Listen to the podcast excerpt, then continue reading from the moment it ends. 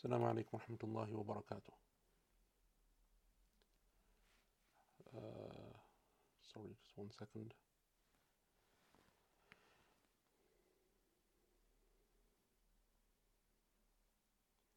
بسم الله الرحمن الرحيم الحمد لله رب العالمين والصلاة والسلام الأتمان الأكملان على خير خلق الله أجمعين وعلى آله وصحبه ومن سار على سبيله ونهجه واستنى بسنته واهتدى بهديه إلى يوم الدين وسلم تسليما كثيرا أما بعد So welcome to another lesson of QP uh, and inshallah ta'ala today we're going to continue with our discussion, our tafsir of uh, Surah Al-Fajr bidnillahi ta'ala uh, but also inshallah ta'ala towards the end of the class I have a few announcements to make a few things that we just some housekeeping that we need to do uh, just some reminders and some notices so we'll do that towards the end of the lesson uh, so last week we were discussing a number of verses of Surah Al Fajr in which Allah subhanahu wa ta'ala was speaking about the state of those people who, and if we, we cast our mind, minds back just as a quick recap over the surah, where Allah subhanahu wa ta'ala, after He mentioned the different nations that were destroyed despite their strength and their power and their might,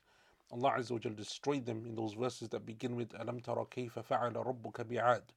And then Allah subhanahu wa ta'ala, after mentioning their destruction and their ending, Allah subhanahu wa ta'ala spoke about the situation of people who in times of happiness or in times of ease and in times of joy, they turn to Allah Azza and they show Him happiness and they show gratitude. But in times of difficulty, in times when, when provision is restricted, they become people who complain and they don't show that level of pleasure with Allah subhanahu wa ta'ala and His decree. And this is something which I think, especially in the situation that we're living in in our times, is very pertinent. I think for many of us, especially here in the West, but maybe even across the world because of the events that are taking place in the world at the moment. Prices are rising, whether it's oil prices or energy prices or food prices. The cost of living generally is becoming higher and higher and higher. And for those of us who can remember a few years back when things were a lot easier and things generally seem now looking back to be far easier than what they are now, those were times that Allah gave to us of times of ease and times of relative felicity. But always the dunya is like this. Allah subhanahu wa ta'ala tells us, وَتِلْكَ الْأَيَّامُ نُدَاوِلُهَا بَيْنَ النَّاسِ These are days that we change over between people. Sometimes are easy and sometimes are difficult. Some days are better and some days are harder. And Allah subhanahu wa ta'ala in each one of those situations wants to see how we will respond.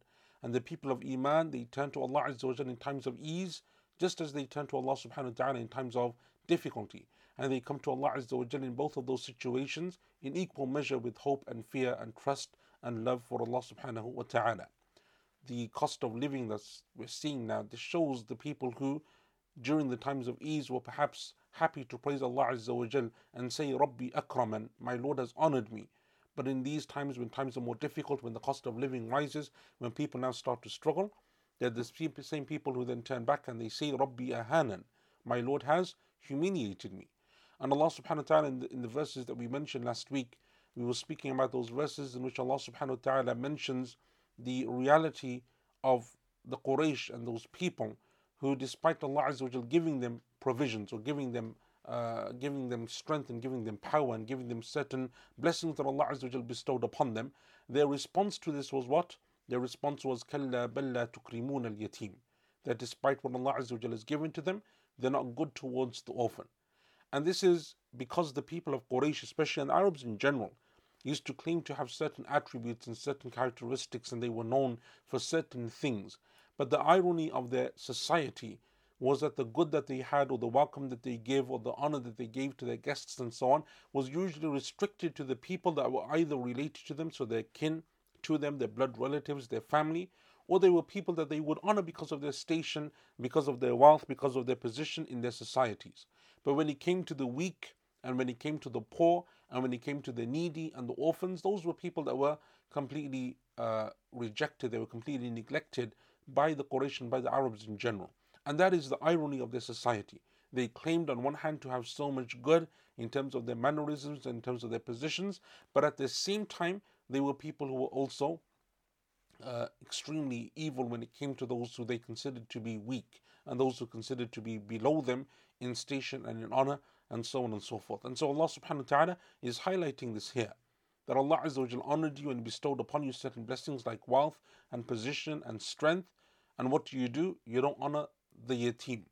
And we know, excuse me, we know from a number of the of different verses in the Quran, a number of them we ourselves have, alhamdulillah ta'ala, we have been able to make tafsir of in the verses in the surahs that we've previously covered.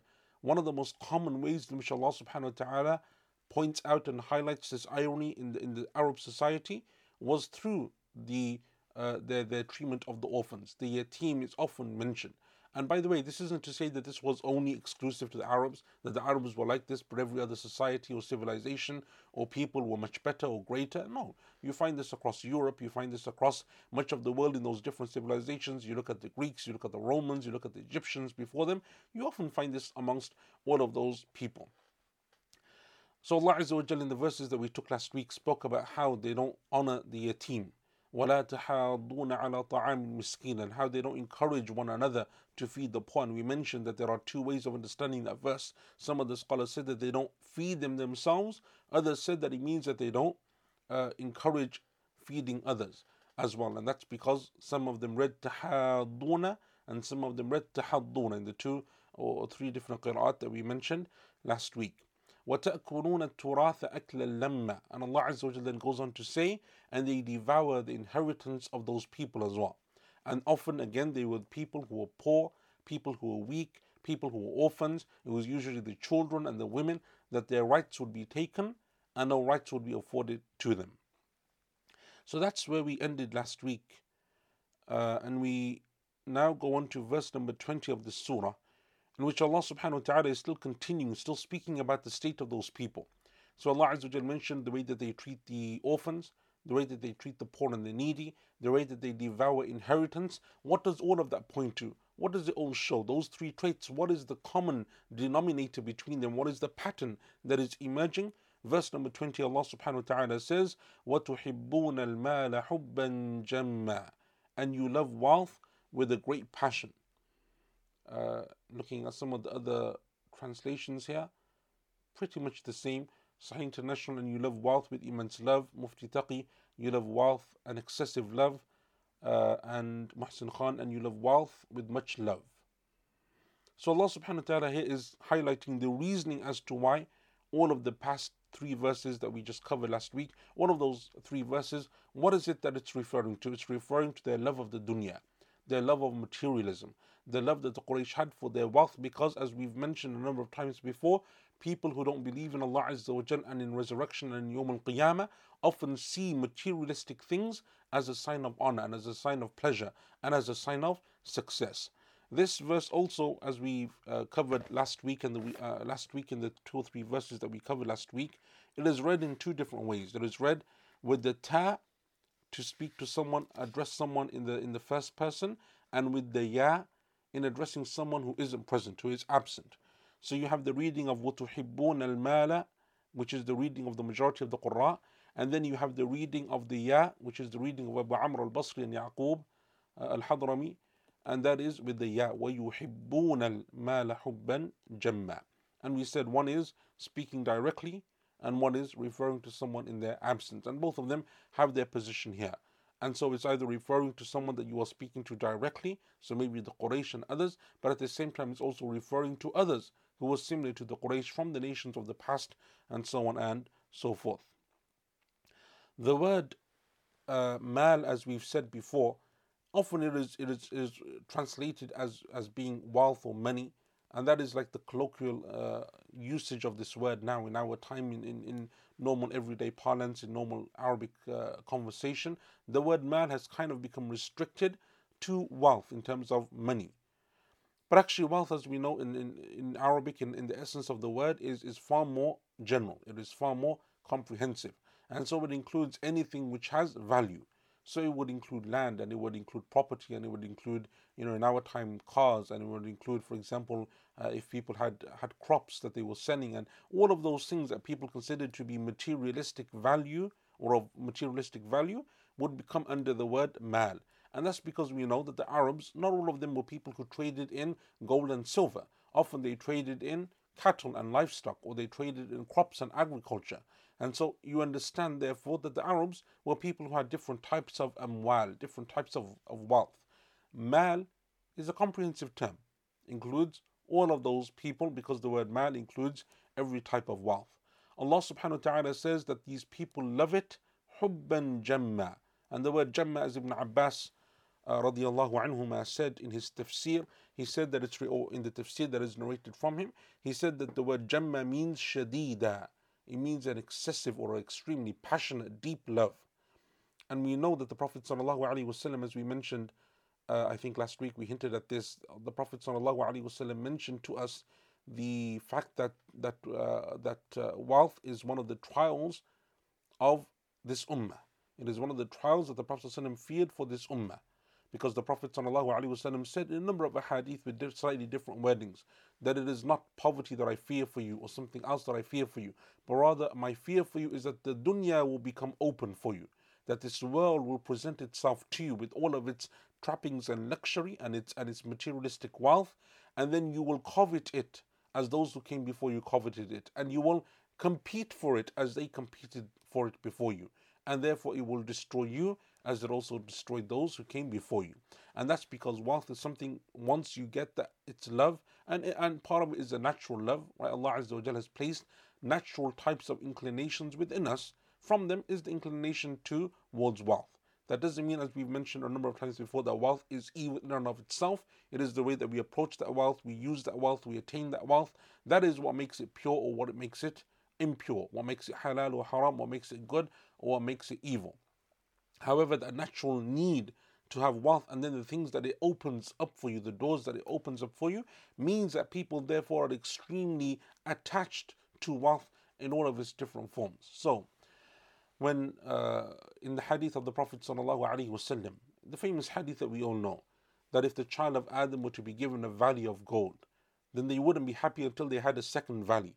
And if they had a second valley, then they wouldn't be content until they had the third valley. They had the third valley And nothing will satisfy the child of Adam except for the dust of the ground, meaning until they die and dust is placed upon them. And that shows that this is a natural thing that people covet. But also part of the coveting of wealth is that you never have enough.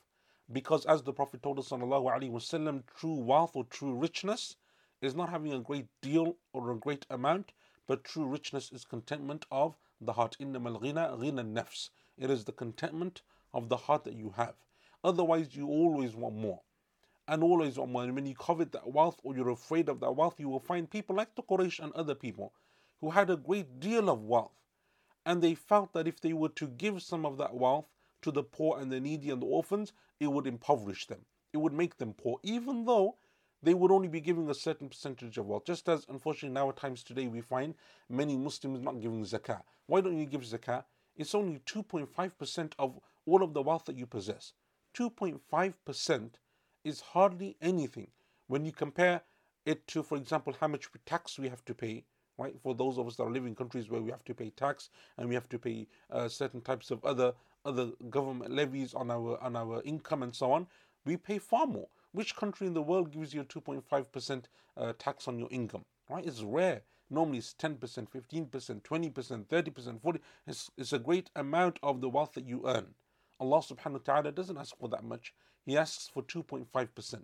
And it's to give and to benefit directly the people that you see the people that you can actually see. And one of the beauties of the of the pillar of Islam that is zakah is because sometimes when you give this this amount at a macro level, or when you give it to, for example, someone uh, you know in, in a position that is far removed from you, their distribution of it may not necessarily be the same as your distribution of it in your own community and amongst your family. So, for example, I know that my relative is poor and, and, and, and is eligible for zakah. I know that there are people in my neighborhood that are eligible for zakah. I know that there are people in my community, single mothers or orphans or other people who are in extreme financial difficulty, they are eligible for zakah. For me to go and give it to them directly also shows, therefore, directly I see the benefits of the zakah in work and they see the benefits of zakah in terms of being its recipients. So this is something which is amazing about our religion. But despite this, people still can't give 2.5% once a year. Not every month like normal tax on our income, not something which you have to do uh, you know every week or whatever. No, it is basically 2.5%. And it's not even on everything that you own. It is only upon what you have after you've given out your expenses. So once you've spent whatever you need to spend, and by the way, that would even in, in our situation, it includes even the tax that we give. Allah subhanahu wa ta'ala doesn't say that you have to pay your 2.5% on all that you earn before you have to spend on your family or you have to pay your bills or anything else. It is basically what is left after you've given out all of that stuff. That 2.5% is something which is extremely small. But why then can't the vast or many Muslims pay that? Because of this. وَتُحِبُّونَ الْمَالَ حُبًّا جَمًّا It is this excessive love for wealth. And there is a logical part to this because clearly wealth opens up doors and it allows you to have certain things and gives you and affords to you certain things that otherwise you couldn't have. But there is a danger because the line is extremely fine where a person then falls into coveting wealth and they start to fall into haram, or they start to acquire that wealth in ways that are haram, or they spend it in ways that are haram, or it leads to characteristics and attributes within them that are haram, and so on and so forth. And so, this is why we have uh, this amazing verse in the Quran here that tells us and warns us about doing this. So Ibn Abbas said that the word jamma means shadida, that you have an extreme love for wealth. And something similar was said by Qatada rahimahullah ta'ala, and it is from that that Muhammad, uh, that, that, that Imam al-Bukhari rahimahullah ta'ala, Muhammad ibn Ismail, he said that the word jamma means al-kathir.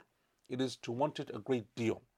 So you have an, a, a great love, right? A great love for, for wealth, and therefore you want to covet or you want to attain as much of it as possible. And that is why Imam al-Qurtubi uh, rahimahullah ta'ala, he said, A kathiran. Hubban jamma means that you want a great deal of wealth. Halaluhu wa haramu. It's halal and it's haram. And that's an important caveat here. Uh, Ibn Kathir rahimahullah ta'ala mentions something very similar. He says, A kathiran. It means a great deal. Zada ba'duhum fahisha. Meaning a great deal that is unbecoming or a great deal that is corruptive.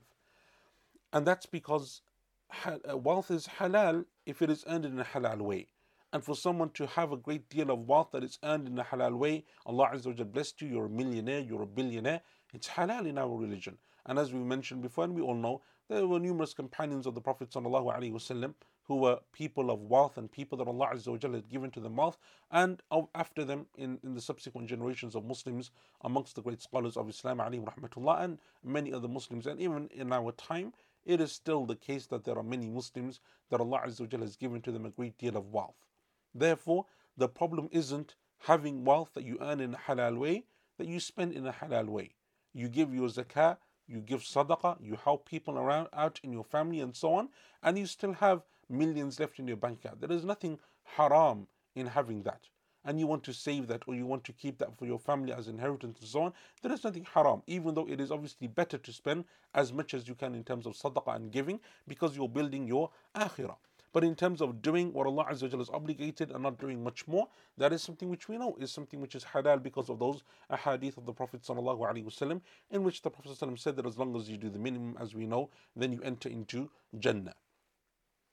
However, if that is the case, then those, those people are fine in terms of uh, in terms of not being having that strong attachment to wealth because the wealth is not controlling them. They have not become subservient to the wealth because when the right of Allah Azza comes upon them, they give it, and when the rights of others come upon them, they give it to them as well. And that is why the Prophet told us, sallallahu alaihi wasallam, the hadith in, that is in a Tirmidhi, It's a beautiful hadith when the Prophet ﷺ said, إِنَّمَا الدُّنْيَا لِأَرْبَعَةِ نَفَرٍ There are four types of people in this world. The best of them and the first of them that he mentioned sallallahu alaihi wasallam is the one to whom Allah subhanahu wa ta'ala has given to them knowledge and wealth. Knowledge of the religion and wealth. So they have the best of their deen, their religion, and the best of the dunya, this world. And because the Prophet ﷺ said, because they can combine between the two, they realize Allah's rights and they realize the rights of others. So they spend in the way of Allah and they give to their family and they bring their ties of kinship closer to them because we know, unfortunately, in too many cases, people that have a great deal of wealth, what happens? Your family starts to fight over it. Someone passes away, there's land, there's property, there's inheritance that is has to be distributed, and because people don't have that fear of Allah Azza and don't know the rulings of the Sharia in terms of inheritance, we now start to fight. No, but I should get that. No, I'm older. No, you're younger. No, he gave it to me. No, he said this. No, she said that. And so it becomes a problem or, or a point of contention.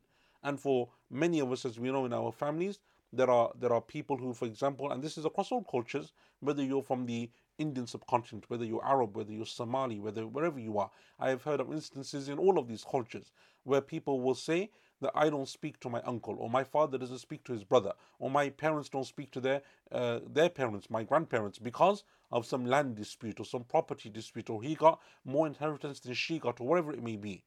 And the problem is, is there is twofold. Number one is clearly because there is people not following the Sharia and its laws and so on. But number two, there is someone in the equation, someone involved that has this issue here that we are mentioning in verse number 20 in Surah Al Fajr. وَتُحِبُّونَ الْمَالَ حُبًّا جَمًّا and that is why Ibn Kathir ta'ala, said that some of the scholars of tafsir described this excessive love as fahish, as corruptive, as something which is evil. It is something which corrupts you because your love now for wealth trumps those things which are more important. Because if you look at the Sharia, what is more virtuous in our religion? Is it virtue in terms of having wealth and gaining more wealth? Or is it more virtuous to honor your parents, to join the ties of kinship, to make silat rahim? Which of those is mentioned more in the Quran and the Sunnah? Which has more rewards? Which is the one that is emphasized more? It is always the way that you act with people and your good character and the way that you honor, especially those people who have the most right upon you, like your parents and your close relatives. But what wealth does, that excessive love, is it corrupts what we should be doing instead. Our priorities shift and change. And because that happens, it leads to a great deal of evil. Uh, and by the way, that reminds me, inshallah ta'ala, we'll mention this at the end uh, when we come to the announcements. One of the books that we will be studying this weekend in our next Al Isnad course is the book of Imam al Bukhari, the short book, the short work that he did, rahimahullah ta'ala, on Birul Walidain. Uh, which is on honoring the parents, and actually, it's more than honoring the parents. It's, it's speaking generally about um, about silatul rahim and about honoring your family ties and so on. And it is amazing because, as we will see, Imam al Bukhari mentions the, the well known hadith about these topics, and then he mentions a number of hadith uh, that seem to have no impact at all to the subject. They don't seem to be tied in any way, shape, or form to the topic that he's speaking about. But there are a number of scholars who, uh, who deduced from them principles that are important to this topic as well, and inshallah ta'ala we will discuss that. It's just something which came to mind because it's very relevant to these verses that we are speaking about. And so Allah subhanahu wa ta'ala therefore speaks about these groups of people. Al Imam al Tabari, uh, rahimahullah ta'ala, he said that in this verse Allah Azza wa Jalla is saying, وَتُحِبُّونَ جَمْعَ الْمَالِ أَيُّهَا النَّاسِ O people, you love wealth so much and your love for it is so severe that it is something which therefore corrupts you. And that is what Ibn Ashur rahimahullah ta'ala, he said the meaning of hubban jamma is a, is a hubban mufrita. It is an excessive love. Love is fine, but there is always a limit and a, a, a limit of love after which you cannot go beyond. There are certain limits to the love that we have. So if you go to a love or you have a love in a way that is not uh, tempered by the Sharia, it has not been uh, dictated to by the Sharia, the Sharia's rules and its guidelines and its principles have not been placed therein, then you fall into mistakes and you fall into problems. So, for example, those people who love the Prophet wasallam, but and which is a clear principle and tenet of our iman and our religion. But if you go overboard in that love and you raise the station, the station of the Prophet wasallam over and above what Allah gave to him, that's where you fall into problems. It is love but it is excessive love that isn't belonging or befitting for that station of the Prophet wasallam. The companions likewise, right? The problems where some of the people went in overboard with some of the companions like Ali radiallahu anha and Fatima radiallahu anha and Al-Hasan and Hussein radiallahu anhum and they went to extremes in their love and some of them went to a, a very uh, very harsh or very far extreme in terms of the way that they put them on a pedestal these companions of the Prophet wasallam by virtue of them being members of the household of the Prophet ﷺ, that is problematic because again it is a love that is excessive. So to understand wealth and its cl- clear position in our religion, its need, its benefit, how the, sh- the Sharia actively encourages you to earn for your for your family to have an income to not be the one who needs to ask others for help financially or to beg or to seek assistance but rather to be in the position to give that assistance to others and that is the beauty, uh, you know, if you if you look at these hadith, they are amazing. Because the Prophet ﷺ said, Al min al sufla. the hand that gives is better than the hand that receives. Most of us have understood that to mean don't be the one that receives. But we forgot the one before, the, the first part of the hadith, which is be the hand that gives. We don't give and we don't receive. And the hadith doesn't speak about either of that person. That person that's in the middle isn't even referred to in the hadith. They're completely ignored. Don't give and don't receive. The Prophet ﷺ said, Be the one that gives, not the one that has to receive. So that means that you play an active role in terms of having an income for your family, being in that position of comfort, so that you can be the one that gives. Because by being the one that gives, it is something which gives you a greater uh, station in the sight of Allah subhanahu wa ta'ala. And that's why Ibn Ashur ta'ala uh, continues and he says it is an excessive love, and that is the excessive type or the love of wealth that is disliked or that is frowned upon in the Sharia. Because there is a love that makes a person so eager to attain that wealth, that wealth that they will attain it even if it means doing that which is haram. So, for example, they're taking people's property, they're stealing, they're cheating, they're taking and devouring people's trusts that they've been given, and so on. All of those things. People are doing them why? Because that wealth and that love and that subservience to it and what it means and the status that it affords is more important to them than their relationship with Allah subhanahu wa ta'ala and their standing before Him on Yawm al Qiyamah and therefore observing what Allah Azza wa has made halal and what Allah subhanahu wa ta'ala has made haram. In verse number 21, then Allah subhanahu wa ta'ala then continues and He says, Kalla. So just as before Allah Azza wa said, Kalla, again Allah subhanahu wa ta'ala dismisses the way that these people behave. So these last four verses, the one that we just took today and the three previous ones that we took last week, and that is the you know they don't feed or they don't uh, they don't um, they don't honor the orphan, they don't feed the poor, they don't encourage the feeding of the poor, they don't they devour people's inheritance unjustly, and they have this excessive love that corrupts for wealth. Allah Azza wa says kalla, meaning none of this will benefit them. What they think they amass actually is not of benefit to them, it gives them no goodness and it gives them no benefit. كلا إذا دكت الأرض دكا دكا no, indeed, when the earth is pounded to dust, pounded and pounded. That is the translation of um, Professor Abdul Halim.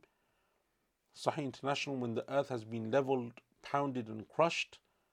Uh, Mufti Taqi, no, when the earth, no, when the earth will be crushed thoroughly to be turned into bits and Muhsin Khan nay when the earth is ground to powder. Allah subhanahu wa ta'ala in this in this verse begins by the word kalla, and as we mentioned before, kalla is to negate something.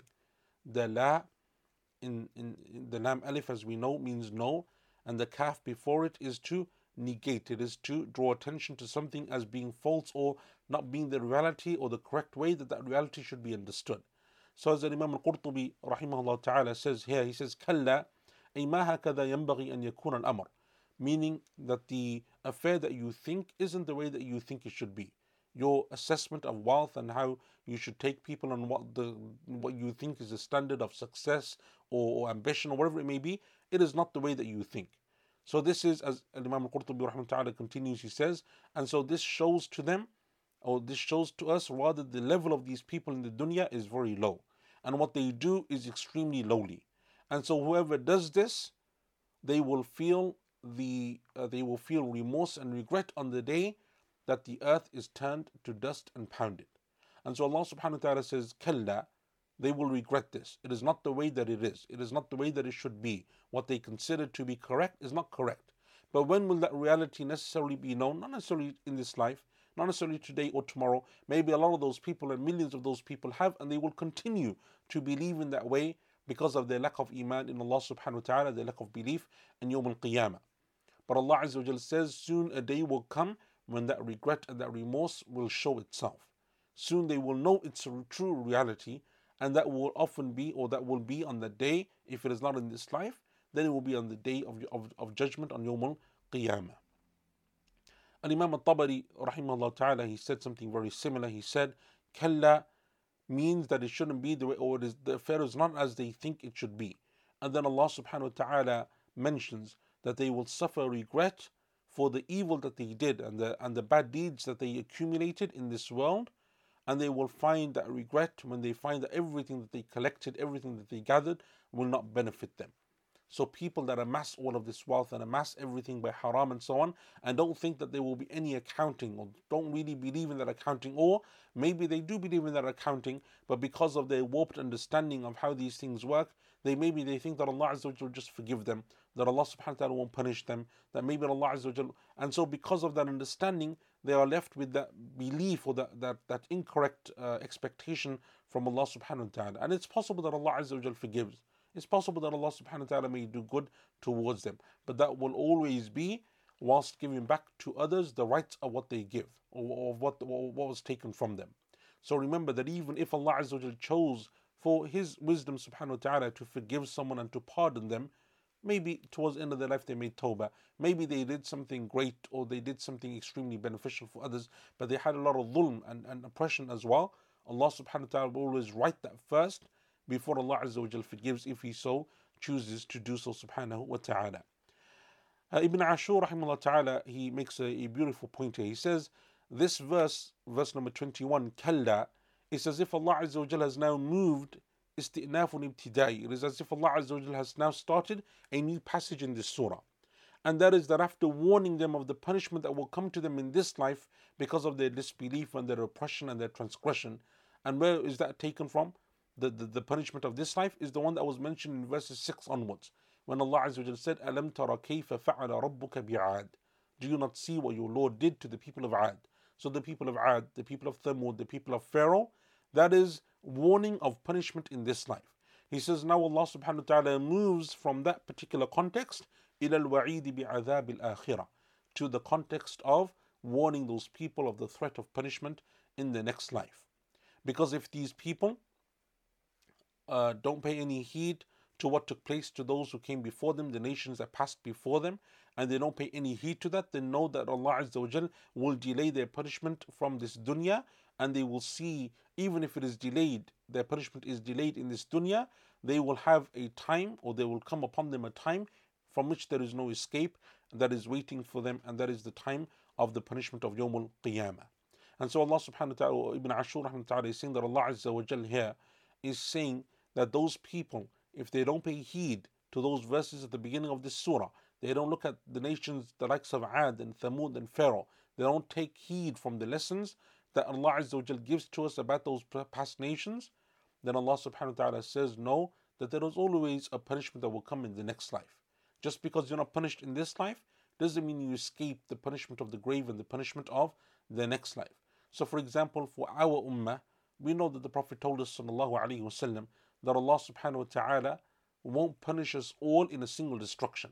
That Allah will not destroy the ummah of the Prophet in the way that Ad and Thamud and the people of Pharaoh were destroyed. Not a single catastrophe will come that will just wipe out this ummah and this whole nation. That is one of the du'as that the Prophet wasallam made to Allah subhanahu wa ta'ala, and it is one of the du'as that Allah Azza granted to the Prophet wasallam. So therefore, for people who are Muslims, but they commit this type of oppression and they harm others and they steal from their wealth and they do other things, then Allah subhanahu wa ta'ala, even if they are not punished in this life, they escape that punishment. Allah Azza wa Jal says here that their punishment will be waiting on a day that should cast uh, fear and terror into their hearts. And that is why this, this verse is expressed in this way. Kalla ida dukkatil. Nay, when the earth is pounded, when it is turned to dust that when either shows that a time will come. Not now, but a time will come. If not now, then when Yom al Qiyamah strikes. And so that is a warning to those people that that time will surely come. And so Allah subhanahu wa ta'ala is showing here by and the description that is given of Yom al Qiyamah, as is often the, the, the case in the, in the book of Allah subhanahu wa ta'ala, is one that strikes fear and terror into the hearts because Allah Azza wa describes some of the terrifying events that will take place on the day of judgment. Al Imam al Tabari, rahimahullah ta'ala, says, إذا دكت الأرض, or said, إذا دكت الأرض دكا دكا, in the tafsir of that verse, he said, إذا رجت وزلزلت زلزلة بعد زلزلة, وحركت تحريكا بعد تحريك. And he said, and this is the position of the vast majority of the scholars of tafsir. This uh, verse, إذا دكت الأرض, when the earth will, will quake, when it will shake, when it will be pounded, this is the meaning. And we mentioned uh, something about the earthquake of that will strike uh, the earth and how when Yom Al Qiyamah strikes and how the earth will turn to dust and everything upon it and so on. We mentioned that in some detail when we did the tafsir of Surah Al Zalzala. إذا زلزلت الأرض زلزالها and Imam al-Tabari ta'ala is essentially making tafsir of the Quran with the Quran. He says, Dakkan dakka or dukkat al-ardu dakkan dakka is very similar in meaning to إذا زلزلت الأرض زلزالها. And so it will be shaken and shaken and it will be pounded and pounded until it is extremely, uh, it, it is turned into dust. Al Imam Al Qurtubi, uh, rahimahullah ta'ala, said in his tafsir, Waddakku, the word dak means Al Kasru Waddaq. It is to break and it is to pound. And that is why flour in Arabic is called daqiq. Daqiq. And so it is something which has been broken down and pounded. And so when you have, for example, barley or wheat or whatever it may be, and you pound it and turn into, into flour or into dust, that is called daqiq in the Arabic language. And it is from that word that a minute is called daqiqah. It is called daqiqah as far as I am aware, and Allah Azza wa knows best, because it is taken from an hour. An hour is a portion of time. It is broken down into minutes. And so a single minute is called daqiqah because it is broken down. And so the earth will be broken down, meaning in terms of its oceans, in terms of its mountains, in terms of its trees, in terms of the stars and the moon and so on. All of this will be changed. And because of it, the earth will become extremely, it will, it will become flat. It will become uh, flat as if there is nothing. Uh, the, you know, there is no, as we mentioned before, there are no mountains, there are no peaks, there are no different types of sizes or lengths or heights upon the face of the earth. Uh, and, and then he says, Al-Qurtubi says something very similar to Imam al-Tabari, alayhi rahmatullah, and that is that the earth will shake and it will quake and it will be pounded and pounded and it will be changed and changed. Um, and this is the position of a number of the scholars of Arabic language who, who made tafsir of the uh, peculiar or unfamiliar words of the Quran, the Gharib al Quran. So, for example, Ibn Qutayba rahimahullah ta'ala said, Dukkat jibaluha hatta stawat. Dukkat means that what will be pounded is everything that has, like the mountains and the hills, everything will be made flat. And Az-Zajjaj, another scholar, linguist of the Quran, said, تَزَلْزَلَتْ فَدَكَّ بَعْضُهَا بَعْضًا It will be shaken, and as it shakes, parts of it will strike other parts, and they will pound together, and they will be made into dust. And Al-Mubarrid said something very similar, that the earth will be extremely flat, and everything that was a peak or a trough anything that was high or low, it will be made completely flat. And Sheikh Muhammad al-Amin al-Shinqiti rahimahullah ta'ala said something very similar. Also he said it is similar to uh, what Allah Azza wa mentioned in Surah Al-Haqqah. Because in Surah Al-Haqqah, He says Allah Azza wa mentioned something very similar also after mentioning the stories of Thamud and Ad and Pharaoh. So in Surah Al-Haqqah, Allah Azza wa speaks about the people of Thamud, the people of Ad, the people of Pharaoh, and then He says after mentioning them, فَإِذَا نُفِخَ فِي الصُّورِ نَفْخَةٌ وَاحِدَةٌ And then when the single blow of the trumpet is made, وَحُمِلَتِ الْأَرْضُ وَالْجِبَالُ and the earth and the mountains are carried for dukkata, dakkata wahida, and they are struck in a single blow, meaning that they are flattened in a single blow. The repetition of the word here, dakkan dakka, Al-Qurtubi rahimahullah ta'ala says that it means marratan ba'da marra, means time and time again. And that's why I think uh, perhaps Professor Abdul Halim in his, in his uh, translation of this verse, he said pounded and pounded, meaning that it is done over and over again until there is nothing left. Uh, he continues at Imam al-Qurtubi and he says, فَكَسَرَ بَعْضُهَا بَعْضًا And so parts of it will break other parts until there is nothing left upon its face, meaning trees, mountains, as we mentioned before, all of it will be removed and the earth will become extremely flat. حتى استوت um, and some of them said that it's referring to the earth becoming flat. So it will be as if it is like a rug or a carpet or a single flat uh, space. And that is also the word, the meaning of the word uh, dak. So dak and dak are very similar in terms of their meaning. But from the meanings of the word or from the words that are taken from the word dak is the word dukkan. Dukkan uh, in, in modern Arabic language, and we mentioned this in our first Isnad course because it came up in one of the books that we were reading uh, last month. The word uh, dukkan in, in modern day Arabic is often used to refer to as a shop, like it's also in other languages such as Urdu and so on. Dukan means a shop or a store. Uh, however, in, in classical Arabic language, and this word is actually mentioned in, in hadith in, in Sunan Abi Dawood and other than Sunan Abi Dawood, where the Prophet ﷺ, the companions say that the Prophet ﷺ in the masjid would sit with us on the ground. And so sometimes a person would come in and he wouldn't be able to differentiate between who from amongst us was the Messenger of Allah. So sometimes they would have to ask, or sometimes they would end up asking the question to the wrong person until they were pointed to the Prophet sallallahu alaihi wasallam. So the companion said, "O Messenger of Allah, why don't you take a dukkan that you can sit upon, that the people may come and see you and talk to you, so that they that you will be recognizable." And that is a dukan meaning a stool.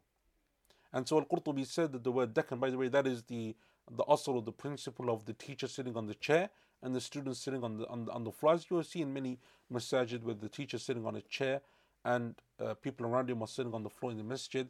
Uh, you know that's something which is which is still very common in our masajid. That's where the asl comes from. That's where that principle comes from. So the Prophet ﷺ did so. So the word dukan means something which is flat. It is called a dukan because the stool is flat from the top. It is it is flat, and so it is called a dukan. And that word is a classical Arabic word. So as you know, we know before from before that there are words that have its uh, usage in modern Arabic, but it doesn't necessarily mean that its usage in classical Arabic is the same.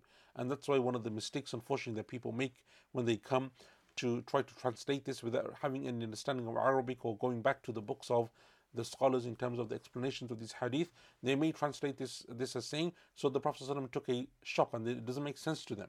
Like the book that we were uh, that we were speaking about Khatib al-Baghdadi, ta'ala, when he speaks about the efforts to which a student of knowledge has to go to in order to become a student of knowledge, he says that you can't be a true student of knowledge until attala dukkana, until you close your dukkan. And so what people took from that, or many translators took from that in English language, means that you close your shop. And it doesn't mean that because not everyone has a shop to close, not everyone's in business, and often this is, being referred to in the context of young people because students of knowledge often begin from a young age. They don't have any business to, to close. What it means is attala dukana is he puts away his stool. He closes his stool, meaning that he's not a person who's social. He's not wasting his time meeting people, chilling out, going out with people. Until you do that, you won't find that level of of uh, of being a serious student of knowledge because your time is preoccupied in other things which are less important. So anyway, that was a slight tangent uh, to what we're speaking about, but it's an important principle to remember when it comes to especially the Quran and especially the Hadith of the Prophet wasallam. And so often when there are words that don't seem to make sense, rather than just simply assuming, right, which unfortunately uh, people do when it comes to translations. They just simply make an assumption that a dukan is a shop, so it must it must be a shop, and then they try to like kind of make it fit into some type of context or make some type of sense out of it. It would have been better to understand or to go back to the books that explain the hadith to understand what it's referring to. And this is everyone, by the way. I don't want to paint everyone in the same brush. Uh, there are, alhamdulillah, plenty of translators who do a good job and they do their due diligence and work, but it shows you the level of work that you have to go to as a translator. So you know we should always uh, show a great amount of gratitude and and and uh, and respect to those people who dedicate a great portion of their time to to translating the classical works of our religion into a language that we can understand or into a context that we can understand. Because if you were to literally go to hadith and think okay look i don't know the meaning of the hadith i need to go back to two three four different books explanations in order to understand that and then you have to do that you know for like a number of hadith and and then it's a book like you know a book like Riyadh al-Salihin or a book of, of hadith like Sunan Abi Dawood it's a great deal of effort and work that, that takes years of work before you have a standard that inshallah ta'ala is a good standard and of a good quality.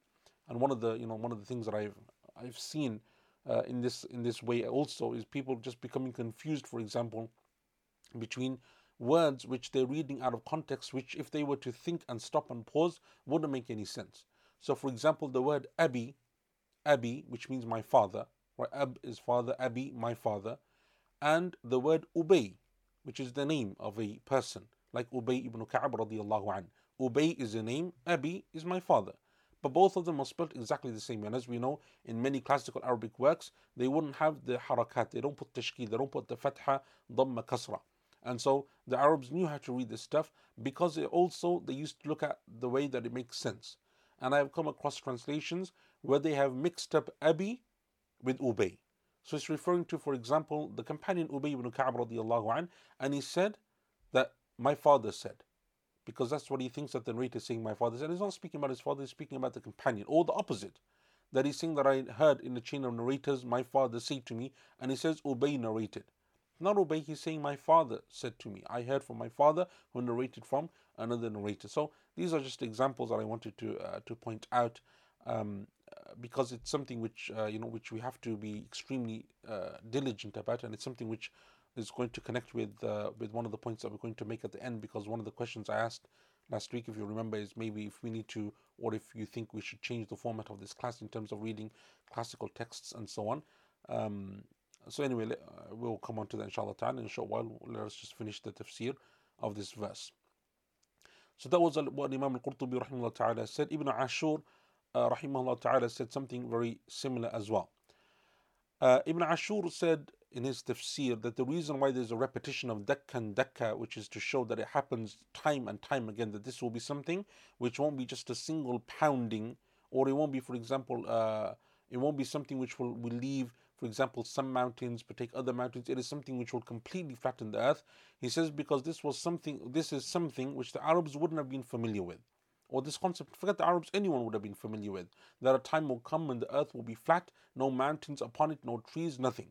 That it will be completely flat. And because it is something which is, in a way, outside of the norm, it is something which is outside of what is the usual way that we understand and see the earth. And it is the first time Ibn Ashur says that it's being referred to in the Quran. Surah Al Fajr is the first time in terms of chronological order that it was referred to in terms of revelation. It was the first time that it was referred to in the Quran. That is why Allah subhanahu wa ta'ala mentions it twice here. As opposed to in Surah Al-Haqqa, as we mentioned, where it's mentioned only once for dukkata, dakkatan wahida. It's like a single blow. And there is no difference between the two because here Allah is referring to it time after time, meaning that it will be pounded. And there Allah is referring to as an overview that it is a like it has been done in a single blow. And Allah knows best. And he said, another scholar said that it means that it will continue to happen over and over and over again. So it's not just a single, uh, it's not a single time.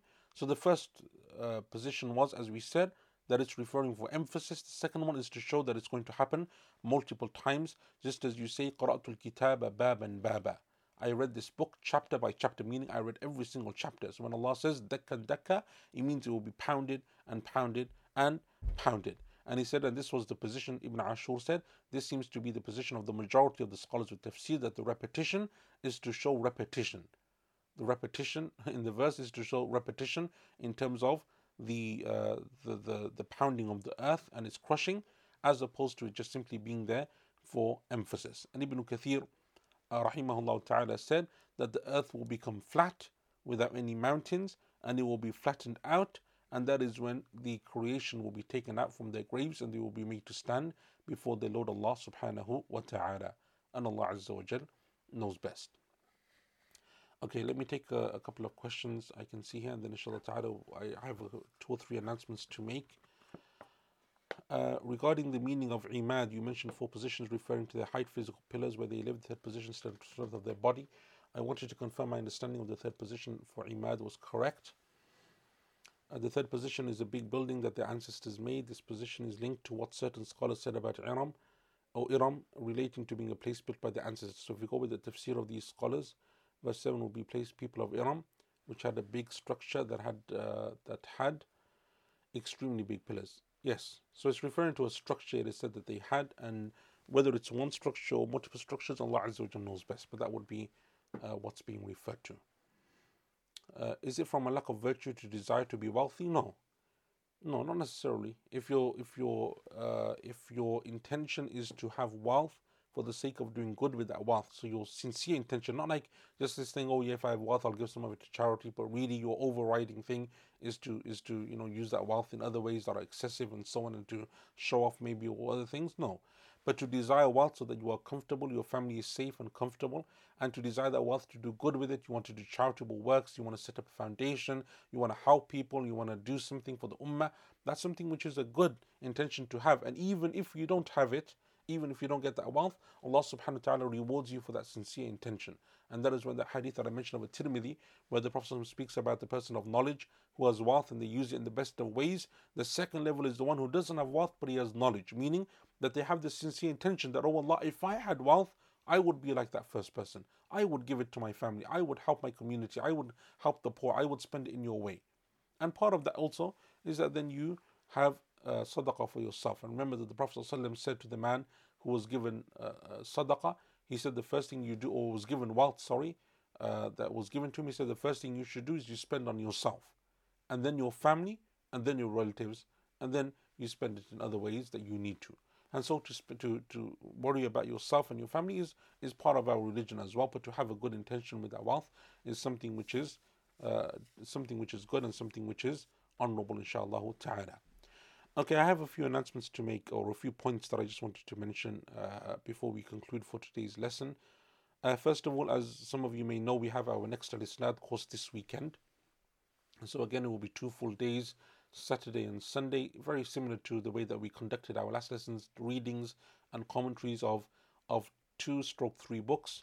Uh, the first book will be the 40 hadith of Imam al-Nawawi, uh, but we will also add the eight extra hadith that Ibn Rajab rahimahullah ta'ala added to al-Nawawi's works. Ibn, Ibn, Ibn, Ibn uh, al-Imam al-Nawawi had 42 hadith in his collection of 40, uh, and then Ibn Rajab explained those 42 hadith and he added 8 that he considered also to be extremely important. So we will inshallah ta'ala look at both of those works and look at those principles and so on. And what we're going to do rather than doing a deep dive, because again, as we know, uh, as you know, the, the methodology that we have in Al-Isnad is reading and commentary like our uh, Ramadan tafsir kind of style. So rather than going through a deep uh, dive through every hadith, because each one would take a long time, what we're focusing on is that Imam al-Nawawi when he authored his book, said that each of these 42 hadith is a principle of our religion, and that's why I chose them. From all of the thousands of hadith, he said our religion is contained in these 42 major principles. But many times when you read this book or study it, you don't actually find people focusing on the principle. What is the principle?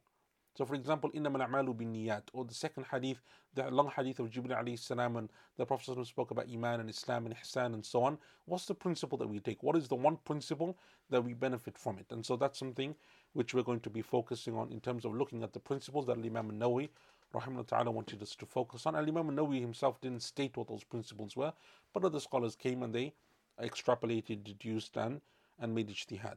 So that's the first one, inshallah ta'ala, over this weekend. So that's the second book. The third book that we'll do is, as we said, uh, or as I mentioned earlier, the book of Imam al Bukhari, ta'ala. It's like 75 odd narrations, hadith with chains and texts of uh, hadith to do with honoring your parents and joining the ties of kinship and the principles related to it. Not only is it a nice subject and it's a heart softening subject and a subject that we need, uh, that's because it's you know something which requires our akhlaq and our character to be bettered but also because it's something which, uh, you know, for those of you that attended uh, the first one, when we did the book of Abu Khaytham and knowledge, it's the traditional way of hadith with these chains and so on. And one of our objectives of Isnad is to get people familiarized with reading chains of narrators and so on. And so, uh, you know, this thing where, as students of knowledge, I mean, it's okay, for example, a Nawawi's book doesn't have chains of narrators. It's a, it's a well known convention amongst the scholars, but those scholars were people who knew how to read chains of narrations.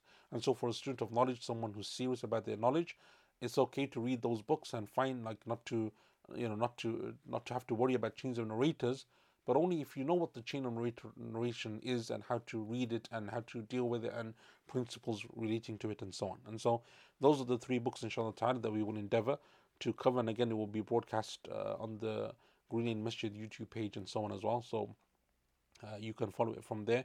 Uh, and if you're attending live, then inshallah ta'ala, you get an ijaza as well.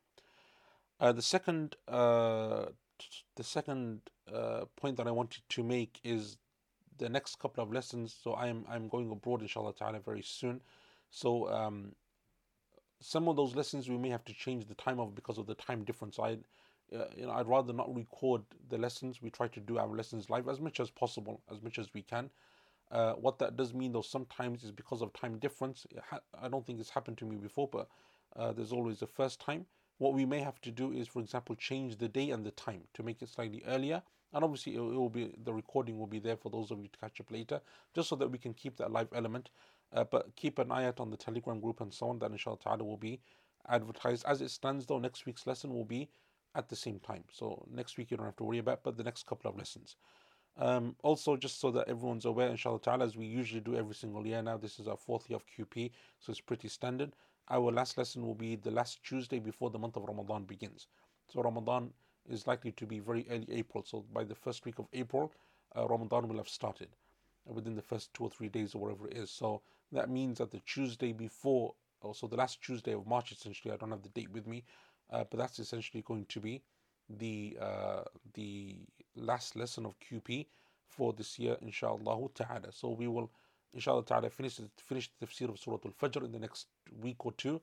And the last lesson that we have, we may just do a special on one of the things that we usually do specials about. So it's yet to be decided. Uh, Rashid is asking on the books for Isnad available on the website. They should be either today or tomorrow. So you don't need to buy the books. We're going to give you PDFs for this particular one, which you can just uh, print off and use in terms of you know using a notebook. So you don't nothing that you need to buy. Inshallah ta'ala. For this one, you can just download the PDFs and print off. Um, Okay, so that's three done. So the fourth, uh, the, the last thing that I wanted to mention very quickly before we end is I've been looking at the Telegram messages. khair for those of you that gave your feedback in terms of something which I mentioned last week, which was should we change the format of these lessons that we read from a book and then commentate and explain that book rather than me just simply reading. And there seem to be uh, differences, but the general consensus was that we like the depth that we're doing. We like the depth that we have. Should we read a book and continue with that depth, or should we just keep it the way that we are? that seems to be the um, you know the, where where people have different views. That discussion is still open. Please keep uh, giving us your positions and your opinions and so on. However, one thing that I did want to mention is that the reading, if we are going to do a reading, would be from something that has been translated, like a Sa'di or like Al Jalalain, or you know if someone knows of another complete tafsir that's been translated from the classical tafsir, from the classical works of tafsir, it would be one of those the reason why, and many of you like the idea of a tabari, and I love to read a tabari. Like a tabari is one of the main, as you know, those of you that have attended know that I'm always quoting from a tabari. And I think it's a shame that people in our time have neglected tafsir al tabari, and very few people uh, read a tabari, uh, or they just consider it to be like a reference thing where you just go back to or something you don't really read. The issue with that is number one, I think the reading would actually take a long time. For us to read and to translate as we're going along will take a great deal of time there's no translation of a Tabari available. For someone to do a translation would take an extremely long time. And because the Tabari lived in the 4th century of Islam, he died in like 320, whatever it was, or whenever he, he passed away, rahmahullah ta'ala, his Arabic is also very classical. And just like the examples that I gave of the word Dukan and Abi and Ubay and all of those, you need someone who is familiar and very you know very uh, familiar with tafsir al-tabari to even try to attempt to do such a work it would be amazing to do so but the amount of time and effort and dedication it would take literally means that someone would have to give up probably a lot of the stuff that we're doing. Myself i don't have the time and capacity unfortunately to do that because of isnad and other projects and so on. It's difficult for me to uh, you know for me to be able to to dedicate something like that tabari and to just read in arabic and assume that people will understand also I don't think is a good idea because I think there's a lot of people that would probably struggle with the Arabic, even people who have a general understanding of Arabic would probably struggle with the Arabic of a Tabari unless they're familiar with his style and and, and, and the way that he speaks and, and the narrations and so on. So for those of you that are interested in like using the book option, it would have to be something that we can relatively easily do. And uh, I don't think it's good to make a comparison, for example, with what Sheikh Abu Isa is doing in LP, because Sheikh Abu Isa just does a, a, a translation of, of, the book of Azad. And Azad is a small book. He doesn't do the translation, from what I understand, of Sheikh Ibn Uthaymeen's commentary. He just does that as he goes along himself. The written book, though, of Azad is very short and he just does like a paragraph here and there. And that's like basically, you know, going to take him probably months to get through anyway. At-Tabari is like 35 odd volumes. So for us to read and to do a translation, like the comparison is very different. Uh, Tabari is a completely different type of work to something like a Zad. A Zad is written to be small and easily uh, digestible and understandable. And you know, I, I have a Zad right in front of me because it's a book that I uh, that I often uh, refer to and read and go back to in terms of fiqh. This is this is the length of a Zad. A Zad is like a small book. If I was to show you a Tabari that I have over there, like the 30 odd volumes, each one extremely thick, it's a completely different thing. So it would have to be an English uh, book that we're going to use. If not, or if you think that's not a good idea, or most people don't like that idea because you think that it might take away from the depth and so on. And you know, some of you made a very good point, and that is that you know we have the Ramadan tafsir, which is where we get to do our quick tafsir and we finish the Quran in a relatively easy, inshallah ta'ala, and quick time, and that gives you the understanding. And we have, inshallah ta'ala, a couple of other tafsir projects that I'm planning uh, some of them with Green Lane Masjid and so on, that will also, inshallah ta'ala, enhance our understanding of tafsir in different ways at different levels. You know, then we can just kind of keep to the way that we're doing and, and we keep to that depth. So I just like to consult you because I think, you know, as students, you have a right to be consulted and a right to give your opinion. And clearly, because of COVID and so on, because everything's online now, it's not like I have people in the masjid that I can ask. So I need to revert to you. So please continue to give your feedback and your opinions. Um, as much as the idea of the proposed changes to QP sounds nice, I think the current format is as they are.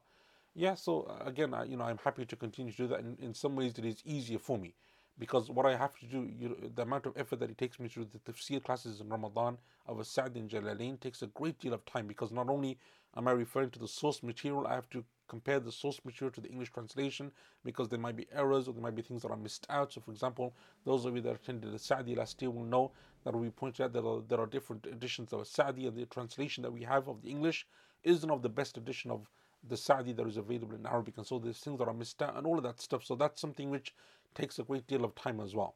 So that does also add to, you know, it's not easier for me to just use the English. It's not because it's easier for me. It's actually more work for me to use an English translation uh, rather than just doing my own research and, and coming up with my own uh, notes. But anyway, inshallah ta'ala, let me know, bidhnillahi ta'ala.